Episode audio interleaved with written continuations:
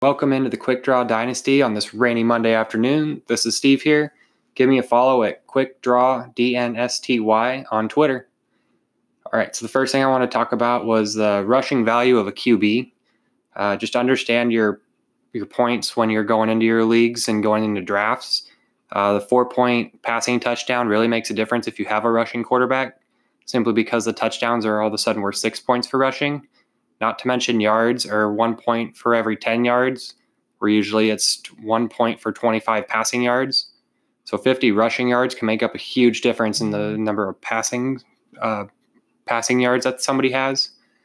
So just kind of understand like Lamar Jackson's value, even if he gets seven or 800 rushing yards this year, is huge because that adds such a good floor to his weekly value that anything that he does passing on top of that, on top of what he did last year, after he came in, he was a QB eight last year. So just kind of know, like, even if he's not a very good passer, he doesn't need to be to be fantasy relevant. As long as he can keep that starting job, which is the only thing that has me kind of weary about him. But I like his upside. I think they they're going to put weapons around him to help him succeed. I think you're going to see big jumps from this offseason to the start of the season, and I'm really excited to see his his fantasy production for the year coming up. Um, and other guys like you're talking like Josh Allen last year ended up rushing for quite a few, like six or seven hundred rushing yards too, which gave him a nice float. And he, neither of these guys were ranked towards the near and passing efficiency at all. But just with that rushing side, it just it adds so much value. I mean, you just take a take example of Cam Newton. He he runs and he's the goal line back on that team. Understand that too. So him coming back from it's injury, I think he'll be fine. And I don't think, like he says, you're not going to teach a lion not to roar. So he's going to run the ball when he comes back. And he last year upped his accuracy percentage from 60% to 67%. And I think Cam has grown as a passer and he's got a cannon on there too. And I'm I'm excited and he's a guy that's not being talked about for values right now in dynasty or fantasy football in general and he might be a guy that you shoot an offer out for and you're like hey how are you feeling about cam you want i don't know find something that they value if it's running back or a wide receiver that they're a little higher on than you maybe you might be able to pluck cam out of there for not not very much for what he's worth especially in like a super flex or two quarterback league um, i think you could offer um, mid-range running back or wide receiver, and somebody might take that deal thinking he's not healthy enough and he's not going to play very much. So just kind of know that value is there.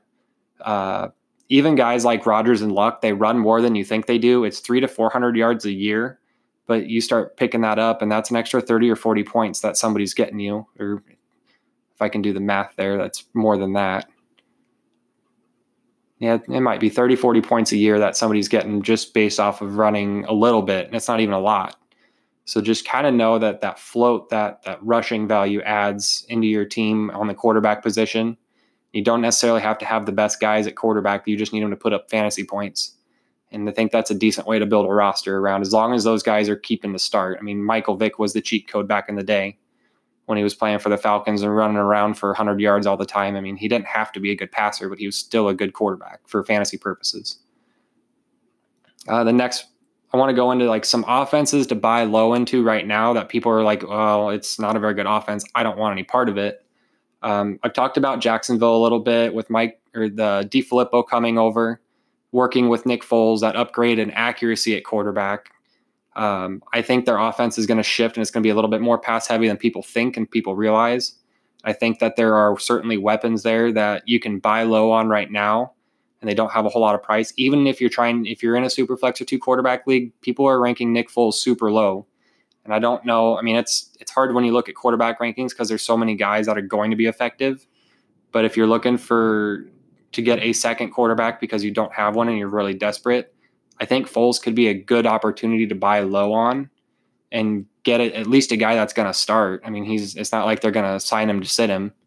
So just I would at least think about that. I think the Jags are going to put up more points than people realize, and I don't think their defense is quite as dominant as it has been in the last couple of years. It'll be interesting to see how Josh Allen fits into that on the defensive side. Um, but I think that they're going to give up more points. They're in a tough division that has two really good offenses and the Titans.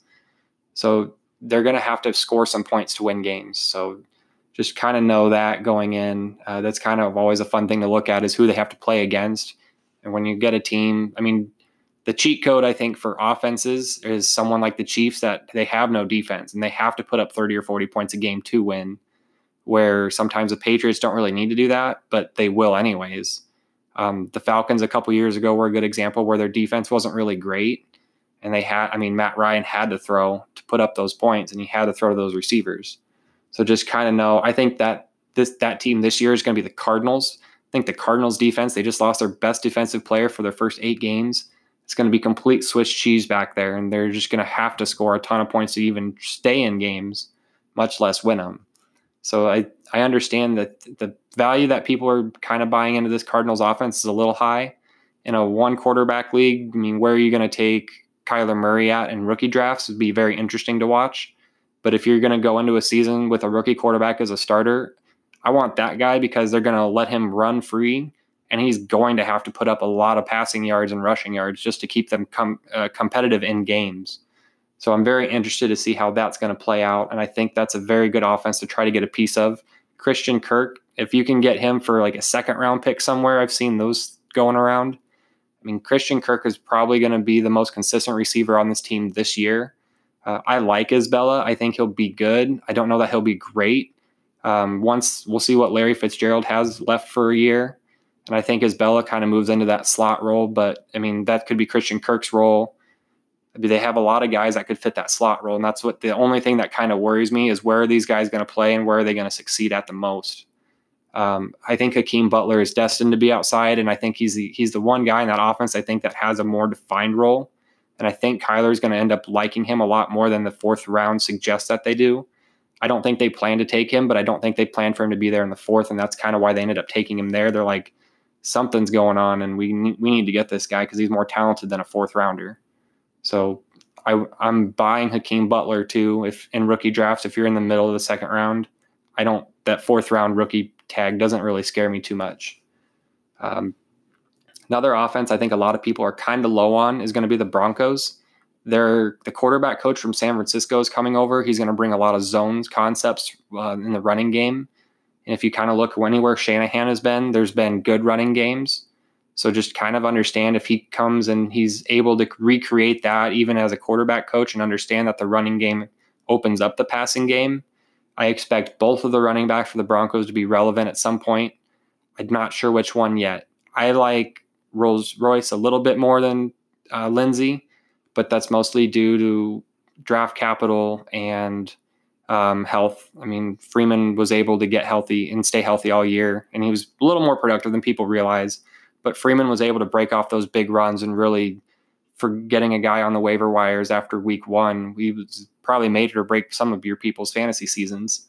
Um, so it, it's a hard to gauge. I think they'll both have value. I think it'll be a close time split, and I think week to week it could bounce depending on who does what. But I think the passing game, there's good options there too. We'll see how long Flacco lasts. I don't know that Lock is ready to take that jump this year, but I think Lock overall um, will add a little bit of a rushing layer to the offense that Flacco does not bring at all. But it'll be really interesting to watch and see how that passing game progresses, especially when they have to play the Chiefs twice a year and the Raiders twice a year, which are not no nobody's getting scared by those defenses right now. The Chargers are going to be a little tougher. They have a pretty good defense, so I mean, you look in the division, you say the Broncos are probably one of the offenses that have a better schedule coming up for this year. Uh, another one that people are kind of sleeping on, and I think they're like, uh, this is boring. I don't want any players, is the Lions' offense. They're like, they're going to run the ball. I really like, uh, oh, carry on, carry on my wayward son, Johnson. Uh, I think he's going to get a big workload this year. I think CJ Anderson will steal some carries from him but I don't think that's going to be a bad thing. I think that's going to be able to keep him fresh and stay in the season longer instead of hitting a. I think he kind of hit the rookie wall last year, and I, I'm I'm pretty high. I think they're going to be more of a power run offense. They have they've built a good offensive line and put a lot of draft capital up there. They added the best blocking tight end in the draft in T.J. Hockenson, and so they they they know they want to run the ball, and I think their defense will take a good step in year two uh, surprise, I'm going to say it here, and I'm not really afraid to, that the Lions are a dark horse to win that division, and I think it's very possible. And I think that they'll be able to wear teams out enough, and they'll kind of be the last man standing. And I know everyone's going to call the Bears and the Packers the favorites, and the Vikings aren't slouches either. But I just Matt Stafford's better than he his record shows. He's never had the defense. He's had the defense once, and they made the playoffs. Um, but they've never really had the run game to support him and use him in a different way. And I'm really interested to see how that plays out this year and how he takes to that, to not having to be the only guy on the offense that makes things happen. Uh, so I, I, like what they're doing in Detroit right now. And I really think that even if you're buying Golladay, you're buying Marvin Jones at a discount right now. Um, Hockenson probably won't be the best contributor on, on his first year, but as far as a tight end landscape goes, I mean, 400 to 600 yards and five or six touchdowns is pretty reasonable for a tight end. I mean, you're you're you're picking him in rookie drafts because you're playing the potential that he could be that thousand yard tight end in the future. It's probably not going to happen year one, but who knows? We'll see what happens. Um, the Jets, people are kind of onto. It's kind of their sexy pick lately. They're um, Adam Gase is pretty good on offense. His Dolphin offenses were kind of questionable with how he used things at times, but they have a good young rookie quarterback who's only 21 years old. Let me remind people he is very young for a starting quarterback in the NFL. I mean, if you're buying dynasty stock, I mean, you buy him now, and if he pans out, you don't have to worry about a quarterback for 10 or 15 years. Just, I mean, you kind of look at that and go, well, the chances that he starts that long, but let's be real. He, he looked better towards the end of last year. He could be what the Jets need. Uh, they got a new head coach, and I'm assuming that they kind of said, "Hey, you know, he's the he was in top five pick. You got to make him work." I think Gase understands that. I think Gase likes him and will be able to use him and play to his strengths. And I think his strengths are going to be a lot of shorter throws. You're going to have Lev Bell involved in the passing game, which is going to be a great asset to have. They have a lot of slot guys. I'm not quite sure which one is going to evolve right now. Um, that's going to be very interesting to watch with them signing Jamison Crowder. Uh, they have Quincy Enunwa, which was strong out of the slot last year, and they gave him an extension. And they also picked up UDFA Greg Dortch from Wake Forest. He's kind of a small, little shifty type of slot guy, just a lot like Jamison Crowder to me. Uh, I don't know that he's going to play a part yet. He looks more to be a special teams type of returner, but he could work his way onto the field, and it wouldn't surprise me. His scores and his youth and college production numbers were uh, two years in Wake Forest really stood out. So that's kind of something where the only other guy on that list twice was Keke Coutee, and he's kind of flashed a little bit with the Texans so far. So I think Dortch is an interesting name to watch for that reason to see if that statistic and metric lines up to be a predictor. Um, I picked him up in one of my leagues just because of that. I don't know what'll happen. I mean, he's kind of right on that. If it doesn't pan out in the preseason, he's probably on my cut list, but I'm kind of interested just to see as to where we're going and what it's going to look like there. Um, I think Robbie Anderson's a big buy. I think that you will see him come off a of play action with people being they'll get kind of sucked up there to try to stop the short passing game, and all of a sudden he's going to hit a long pass every couple weeks or so. And I mean, he could return. I think he's a top 36 wide receiver, which puts him in the wide receiver three range at least, with wide receiver, let's say one and a half upside. I think he could finish as a wide receiver one or two a lot of weeks uh, but he's not going to be drafted as such, and people aren't going to be like, "Oh man, Robbie Anderson's this great guy to have." But he's proved, and he was flashed at the end of last year once um, the quarterback ended up showing what he could actually do. So I'm kind of excited to watch that. Right, next offense I want to go to is going to be the 49ers. Uh, I'm all in. I I like Shanahan. I think they do a good job with what they have. They really added to their wide receivers this year. Um, I'm huge into. Uh, oh, sorry, I'm not very good with names. I know that doesn't look very good at all. Um, just can't think this morning.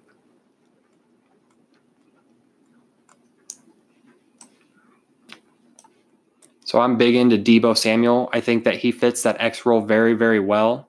Uh, his yard, his after the catch ability is what really intrigues me. Uh, I think he has the ability to get open, and I think after he gets there and gets that catch, I think that he's tough to bring down. He's going to be able to make enough people miss that he's going to get that YAC. Uh, people were really high on Pettis, which is fine. I think they'll kind of be a 1A, 1B in the offense. But I think people are kind of, I mean, with Deebo getting pushed down to the late first, early second round kind of right now. I mean, I just think that that's an exceptional value for a guy that's potential is to be a top 24 receiver maybe as soon as year two. I don't want to predict that in year one because it's hard to make that adjustment. It usually takes two or three years for the wide receivers to hit. But I think Deebo landed in my favorite spot for any wide receiver coming in. And I think that he fits that role so well that he is he's kind of a man crush right now. I mean, his college production's great. He's got good hands. I mean, Shanahan, I think, picked him as he's kind of their guy. I think him and Pettis are going to form a formidable one-two punch. And you also have Kittle coming over the middle.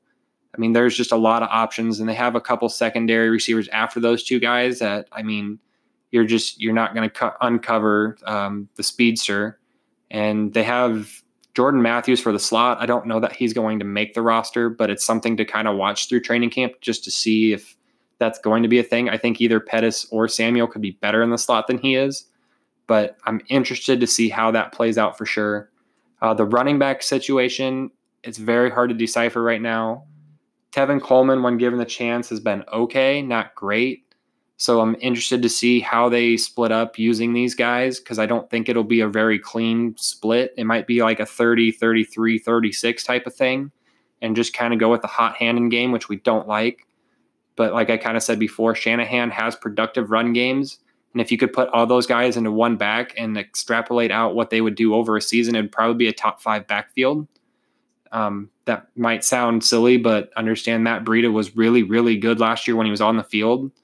And he could, I mean, if he's got this torn pec, which really worries me for this year, but it wouldn't surprise me to see Breida end up leading the RBBC and getting most of the carries while Coleman sprinkles in on the pass work and then having, um, oh, uh, McKinnon, McKinnon be kind of the backup or ancillary, come in and give you guys give somebody a rest here and there and get five touches a game. Like I wouldn't be surprised if that's kind of how it broke down.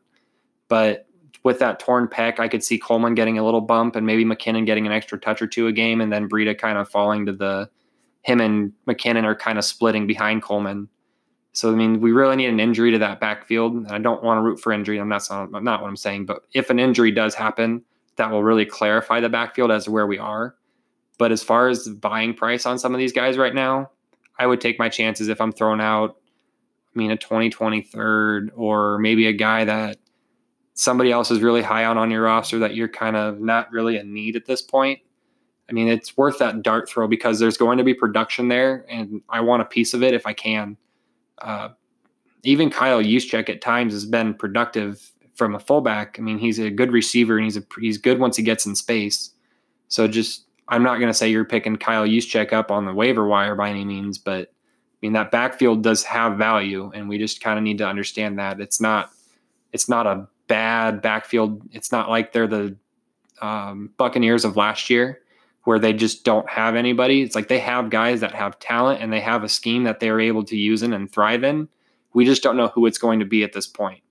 And I think you're better off trying to buy now and then having come preseason, it's a little more solidified as to who they're going to versus Tampa Bay. You're like, well, I'm getting a guy and Rojo might be good, but I mean, people are buying into Arians. It's like, well, he had David Johnson, and David Johnson was actually pretty special coming out of UNI. He was just such a small school, nobody really watched or knew about it. Rojo came out of USC, and everybody knew what he was. So he just wasn't able to produce last year, whether it was scheme, whether it was talent. I don't know yet but I would much rather have a guy in this backfield over a backfield from Tampa Bay. Uh, Baltimore is my other one. I kind of talked about it earlier with Lamar Jackson.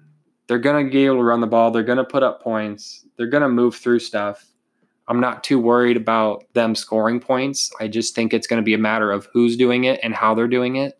I don't think Lamar is going to run 18 to 20 times a game. They've come out and said that's not the game plan. They're not doing that. I agree, and I would hope that they wouldn't because I want him to stay healthy and I want that rushing threat to be more of a surprise when it happens.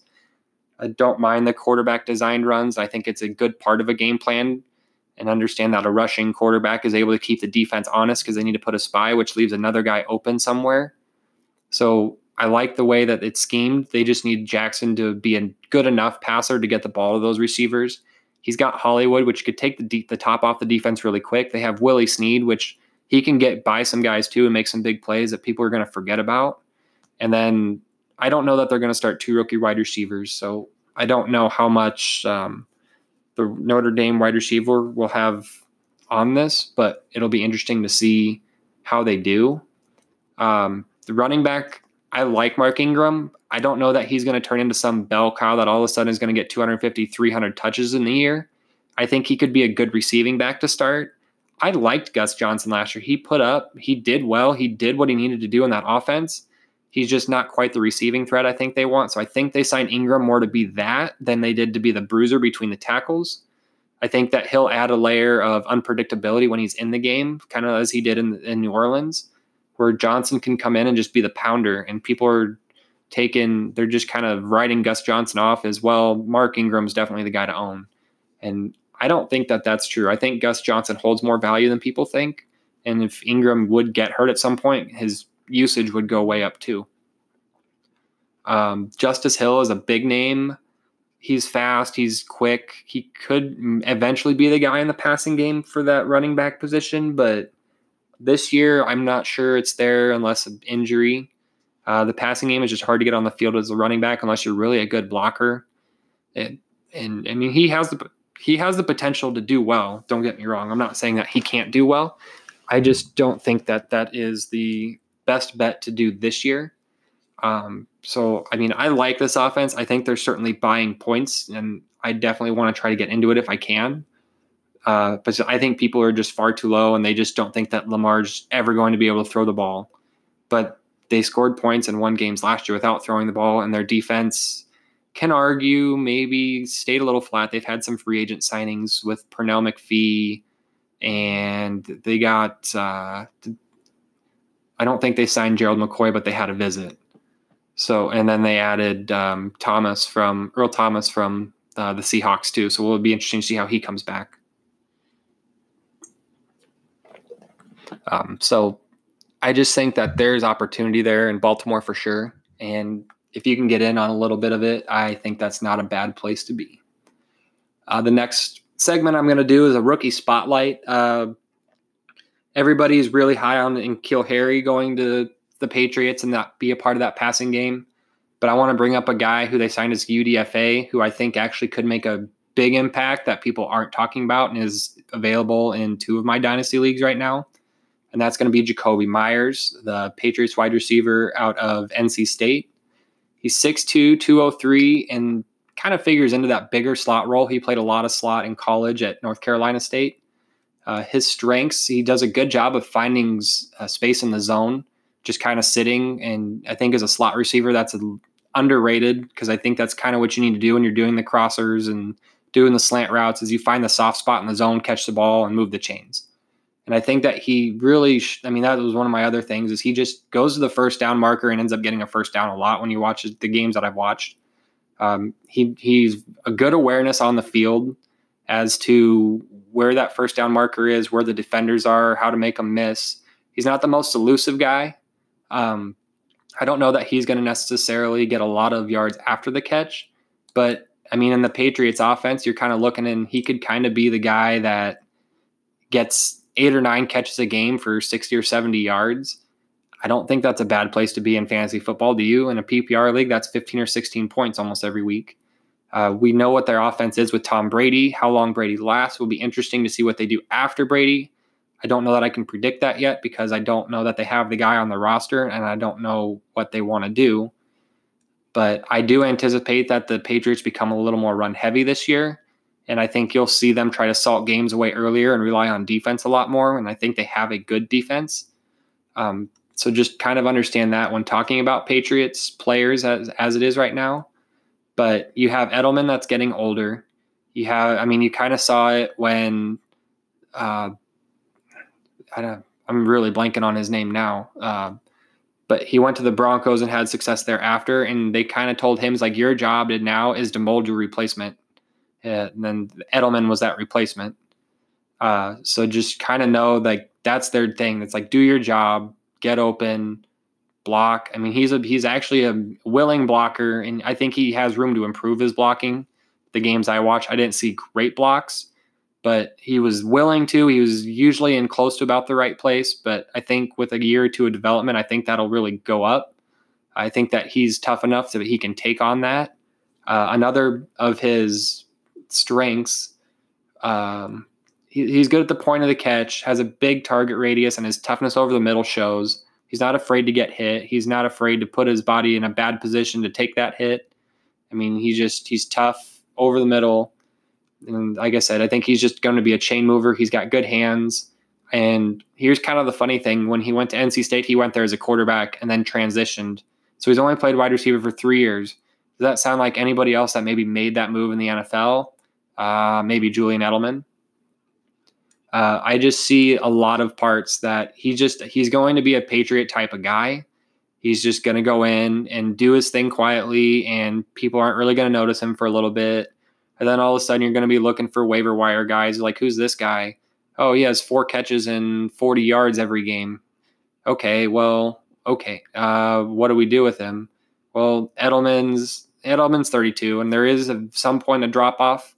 I don't know how Edelman will do because he has missed some time, so it might he might last a little bit longer. But I mean, is two years out of the thing, and then he takes over the slot in year three, which is usually the breakout for wide receivers. I mean, it's just a guy that I want to know. Uh, the weaknesses that he showed is he's a little inconsistent and will probably take time to develop, which is okay because he has Julian Edelman to learn from. Not a bad guy to be there with. Uh, he's also not the fastest in the world, but I, I don't think as a slot guy, I don't think speed is necessarily the big thing. I just want a guy that can separate and catch the ball. Uh, you, are going to be dealing with off coverage, so fighting zone isn't or uh, a press isn't the biggest issue when you're playing in that in that slot. A lot of people have Harry in the slot, thinking that he's going to take that role. I don't know that that exactly fits his game. I wasn't a big Harry guy coming out. I don't. I just he doesn't. It was kind of everybody's like, well, the in a league where everybody's worried about separation and getting these little fast guys, the Patriots zag and they get a bigger bodied wide receiver. And it's like, okay, he makes the point, he makes the contested catches, which is good. But at the same time, it's like he doesn't get that separation. So what are you going to use him as? Are you going to say he's going to be your red zone target and you're going to throw fades to him all the time? That could be his upside. He's a 10 touchdown type of guy. He's a six, 700 yard touchdown or yards. And then a seven, eight, nine, 10 touchdown type of guy that I believe is a reasonable. I think him and Mike Williams will be able to be compared over the long haul with how their career trajectories go. And I'm not saying N'Keal Harry is going to be a bust by any means. I just don't think in that offense, we just haven't seen outside of Randy Moss, them really have that outside receiver that just comes in and makes that big difference, especially in Tom's Brady's later years. He just doesn't seem to have the arm strength or the desirability to go deep. But part of that might be due to they don't have the talent to do that either. So it's going to be interesting to see how Harry fits into this offense. And I think it's going to be fun to watch Jakobi Meyers as a sleeper name that people kind of know about but haven't jumped all in on yet. I just think that he's definitely a guy that's going to be of value at this point, and he's probably free. And if Edelman would happen to go down for some reason, if Meyers would jump into that role right away, I mean, he'd be a wide receiver two, wide receiver three at worst. I go, it's just, it's hard to handcuff wide receivers because you don't, it's not near as clear as the running backs. But I could just see him stepping in and being a Belichick type of guy and just quietly goes in, does what he's supposed to do, earns Brady's trust, and all of a sudden he's going to take you places in your leagues that you just, and you got a guy for free. And even if he steps in for a little bit, shows, you can sell them off for something if you want. I wouldn't, but that if that's your game and you want to get value and you want to pick up that sexy first round name, that's fine too. But as far as UDFA wide receivers go, I think Jakobi Meyers might have one of the better chances of a guy to really hit and be good down the stretch. I mean, uh, Edelman was undrafted too, by the way, so don't don't uh, forget. And uh, Wes well, Wes Welker was the guy I was thinking of that that ended up teaching Edelman how to do some of the stuff that he did. So just finally remembered that. Um, another guy uh, that I'm kind of, it's not a rookie, but just new face, new place. Uh, Tyrell Williams in Oakland. He's going to go opposite side of Antonio Brown, which I think is a good place to be because you're not you're not following coverages over to that side. You're going to try to take away Antonio as much as you can. Nobody's been really been able to do it, but they're going to try. Um, so just kind of understand he's really not going to see the double coverage. He's a big guy. He's fast. Gets down the field. He's a great deep threat just because it's you. It's hard to find corners that can run fast and that are like six two. You don't find them very often, and they're usually not great in the NFL. It doesn't seem. And I just see him as a home run threat. Derek Carr was actually the number one quarterback in deep passing accuracy last year, believe it or not. Kind of a weird thing. I think it was more of a he didn't really have the chance. He didn't take a whole lot of chances to do it, so his accuracy numbers were a little inflated when he did. But I think that that could be a match made in heaven, and could be a guy that it's going to be pretty cheap to get him, and he could really return value as a wide receiver two, wide receiver three on your teams. Um, definitely, I think there's worse places to look. I think that Oakland offense is looking up right now. Uh, another guy that they're adding and talking about right now is Darren Waller, the tight end. He ran a 4.46 in the 6.6. He's a wide receiver in college. I think that if he can take that step and become at least a decent blocker, that he has huge upside in that offense that just had Jared Cook do some crazy things last year. So just kind of know if Darren Waller's out there on your free agency and you're a little bit tight end needy, I think Waller is definitely a good pickup this year. And I think that I'm gonna I'm gonna get into it after this, but I think tight end is actually going to be a lot deeper than people realize. I don't know that the top end will be there. I think you definitely have your top three guys and then a little bit of everybody else. But that second tier, I think, is really growing. And I think you can get the Engrams and the Cooks and OJ Howards. Like, I think there's a lot of value to be had there. So I don't think that tight end is really as the barren wasteland it was last year until we maybe have some injuries go on. Sorry, my cats are annoying and making noise in this new lovely Blue Yeti microphone that hopefully you guys can hear a difference on out there. It picks up everything around the room. So when they're making noise, you are probably going to hear it now. So I have to take away all their stuff. Um, but getting back to tight end, I think that it is. Uh, it's definitely going to be growing. I mean, people are all in on Mark Andrews. Um, Jason Witten's back. I mean, I don't know what he's got left, but could he get 500 receiving yards and four or five touchdowns? He could. People are banging the drum for Tyler Eifert again. I've been burned a couple too many times to jump on that bandwagon, but if he can stay healthy, he's very talented. Uh, Austin Seferian-Jenkins, he could make some noise before Ben Watson even gets back for the Patriots. That's a possibility. You've got Noah Fant, TJ Hockenson there. Um, you got Jimmy Graham is still in Green Bay for now. He could be a camp casual or a salary cap casualty. I could totally see that. Um, I mean, is Jace Sternberger going to be the guy? He's possible. There's rumors that Dawson Knox is going to start the season as a starting tight end. Good for him. Uh, I wasn't near as high on him as I probably could have been in the preseason or the pre-draft process, but um, I like that Buffalo offense. I think that they could really make some noise and do a good job. And I think Knox could be a big part of that. He's a good athletic tight end. So just understand when you're going through your drafts or maybe even rookie drafts that I don't think tight end is the barren wasteland that we all think it is. There's value there. You just have to find the right guys and the right schemes with the right opportunity. And they just need to stay healthy this year, which they didn't last year. So I think that's just at least something to think about. And maybe taking Hockenson in the first doesn't make as much sense when you can get a guy like Knox or Sternberger later. But I think Hockenson is the closest thing that we'll see to an elite tight end coming out of this draft class. And Noah Fant, I mean, they just have the best chances, but it doesn't mean that they are the only guys there. And you're taking them because of the position scarcity. Irv Smith Jr. could be good depending on what they do with Kyle Rudolph. Maybe they split him out wide a little bit more and Rudolph becomes more of the blocking tight end. That's a possibility.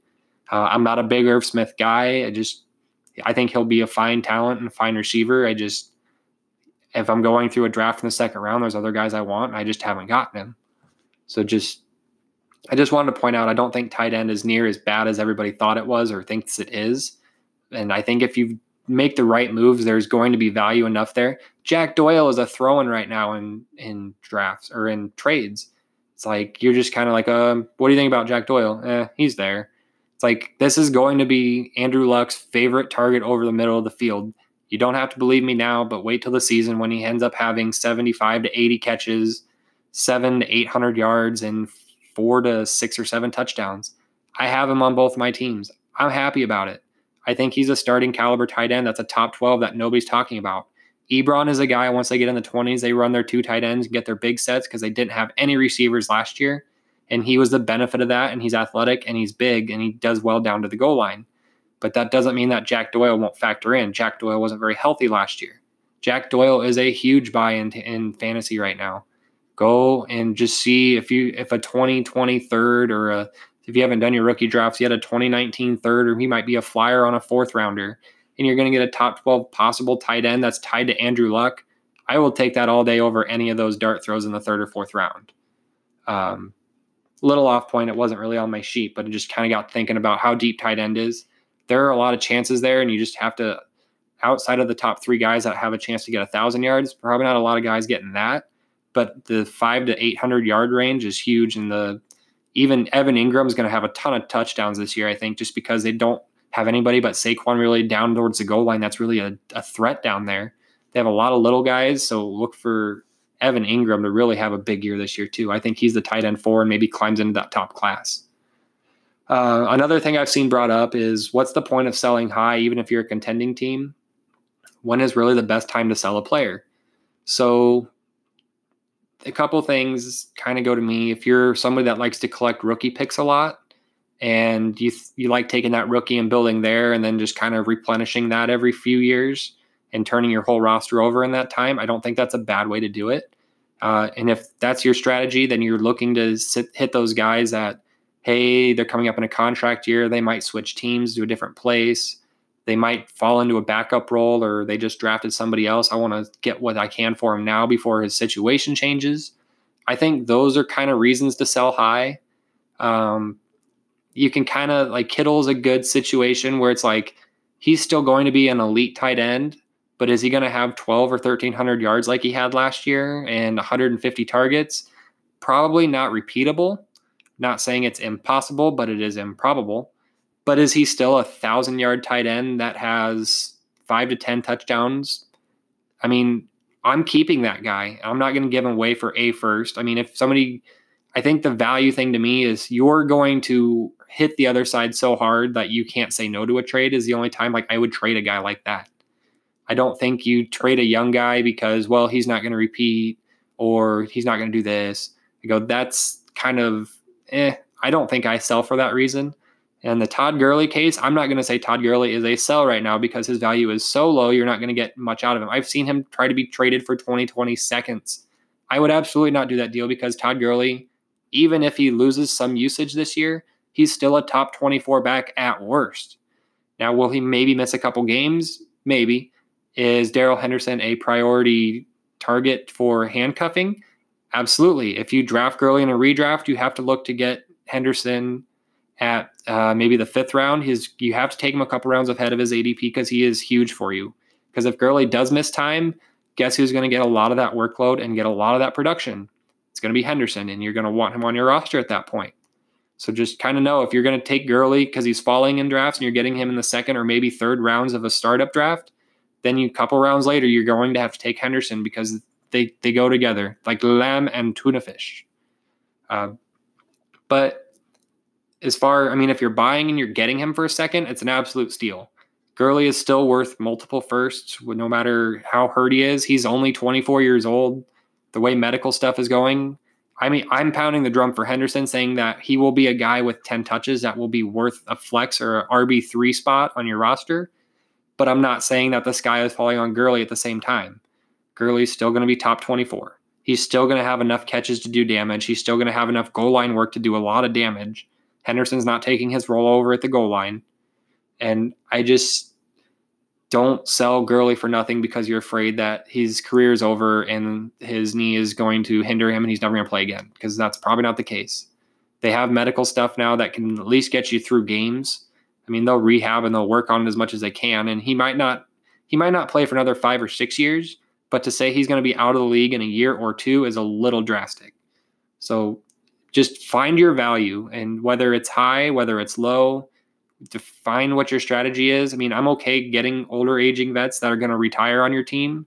People like, no, don't, don't do that because then you're not going to get value when you could have and you could have gotten them for something else. I go, yeah, but if I'm a contending team and they're still producing like I'm a contender, Why am I getting rid of that guy to build for the future when I'm contending right now? That's how I see it. I've heard other people that say they don't want that person to be a problem on their roster. Depends on your roster makeup, depends on how you play, depends on your strategy. Just understand that when you're going into Dynasty, if you're new to it, kind of like I am, and you'll you'll learn lessons the hard way. It's one of the things I've learned is not to undervalue aging vets because they still do have production and they still are going to have good years, even if they are above their 30s. Um, the last thing I kind of wanted to say is if you are new to Dynasty and you haven't played a lot, there are such thing as Dynasty calculators for trades. So when you are going and saying, "Hey, this seems like a decent trade," or somebody sends you an offer and you're like, "Well, I kind of want a way to measure it up." Go to the Dynasty calculators. If you just search in your Google search Dynasty calculator, there's a few that come up. A couple of them you have to pay for. A couple of them are free.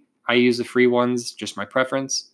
Um, so yesterday I got offered my Lamar Jackson and John Ross, and I was getting back Joe Flacco. I was getting back uh, Jordan Howard, and I was getting back Josh Johnson. I thought about it because I'm a little higher on Howard than others, but I was like, well, Flacco, what are we really talking here? He's going to start six games this year, maybe. And I have two other quarterbacks, so it wasn't a huge deal that are young. So I wasn't that worried about the Flacco piece. I was like, well, I, I really need running backs. And then I typed it into the calculator, and Lamar Jackson was 1,300 points alone. And then John Ross is roughly a throw in with, I mean, he's a dart throw this year. And I'm high on Ross. I think he produces. So I'm, I'm going to charge a little bit more for him. But, and, but the offer that I got was like 1,300 to 300. And that was with the three players he was giving me that really aren't worth anything. I mean, they're just kind of guys. And so it's just a way to kind of go and look and you're say, oh, okay, you know, this is a way to measure a trade for me because I want to get fair value. I don't want to rip anybody off, but I also don't want to get ripped off. I have been ripped off. We'll see how it plays out. I got what I thought I needed out of it, but just understand that there are calculators out there to help you.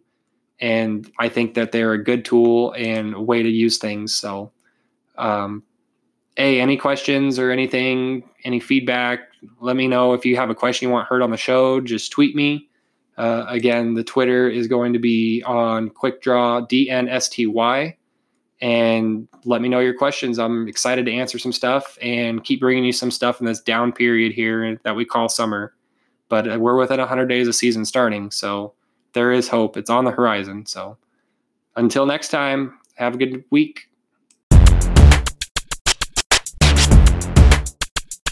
Mix.